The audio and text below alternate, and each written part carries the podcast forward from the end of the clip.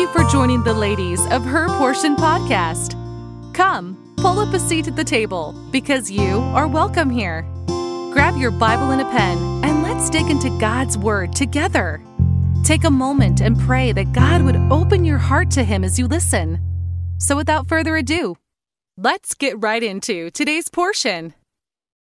Hey, y'all, this is Jackie Carr, and I am so excited that I get to start this month's topic on the love of Jesus. And as we start a new theme this month, I'm reminded of Thanksgiving this past week. Oh, we had such a great time. Did you? I hope you did. But I'm so thankful for the love of Jesus. It's overwhelming and never ending, it's innumerable and unfathomable. As many names as God has because He's everything to us, the Bible says God is love. Before I talk about the love of Jesus and what that means for us, I want to preface it by a conversation my husband and I had with our son. We were in the car driving to church one Sunday. And for those who don't know, my family and I live in Mississippi, but we commute to our church in Louisiana. So we have a pretty good drive on Sundays. But normally, while we're in the car, we spend that time worshiping the Lord and practicing our family music in the car. And while we were talking what our Christmas song should be, when About the Cross came came on the radio.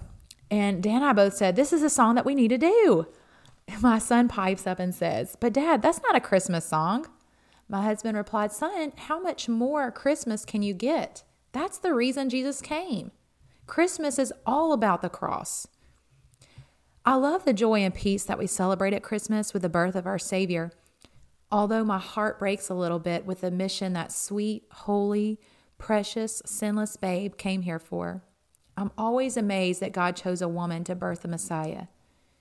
If you read passages right before Jesus went to the cross, to me this displays the greatest love that has ever been shown heaven's glory, the perfect lamb, laying himself down as a sacrifice for you and me.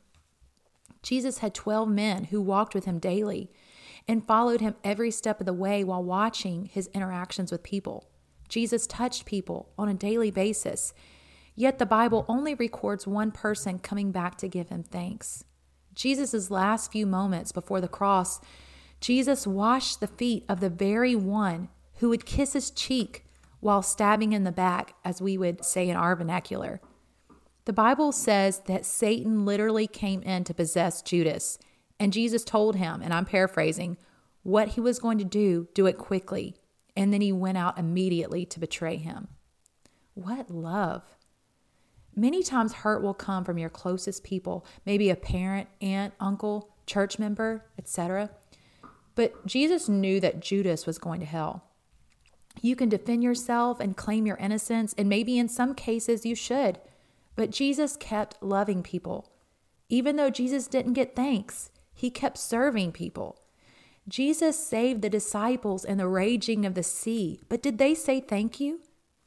Jesus allowed Judas's betrayal for you and me. After Jesus washed the feet of the disciples, Jesus said, Happy are ye if ye do them. John 13, 17. Jesus knew that serving people with no strings attached brings more happiness than waiting to see what's in it for me. Are we a thankful people? Do we say thank you to the ones investing in us?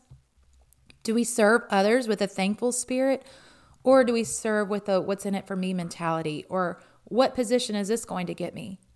With all my heart, I believe as we work on our thankful spirit and meditate on the goodness of our God, it will grow our love deeper when you're thankful for the Savior, you'll love Him more.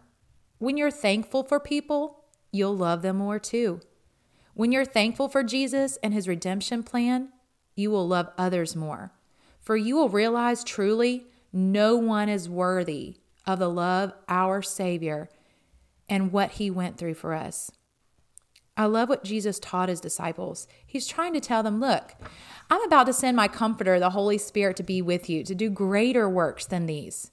Then he goes on in John 14, 21 to say, He that hath my commandments and keepeth them, he it is that loveth me. And he that loveth me shall be loved of my Father, and I will love him, and will manifest myself to him. Why did Jesus say to keep his commandments? When he was about to go to the cross, abolish the law and say it is finished as our ransom for sin, you can find in Ephesians 2:15 and Colossians 2:14. He begins to explain there's a new commandment in John 15:12 which says, "This is my commandment, that ye love one another as I have loved you. Greater love hath no man than this, that a man lay down his life for his friends."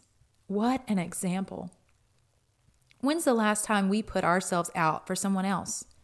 The love of Christ served others, was willing to wash feet, was willing to spit in the dirt to heal the blind, went out of his way to find the woman at the well who had five husbands, who told the congregation what the widow gave was enough, who confused the blinded religious Pharisees.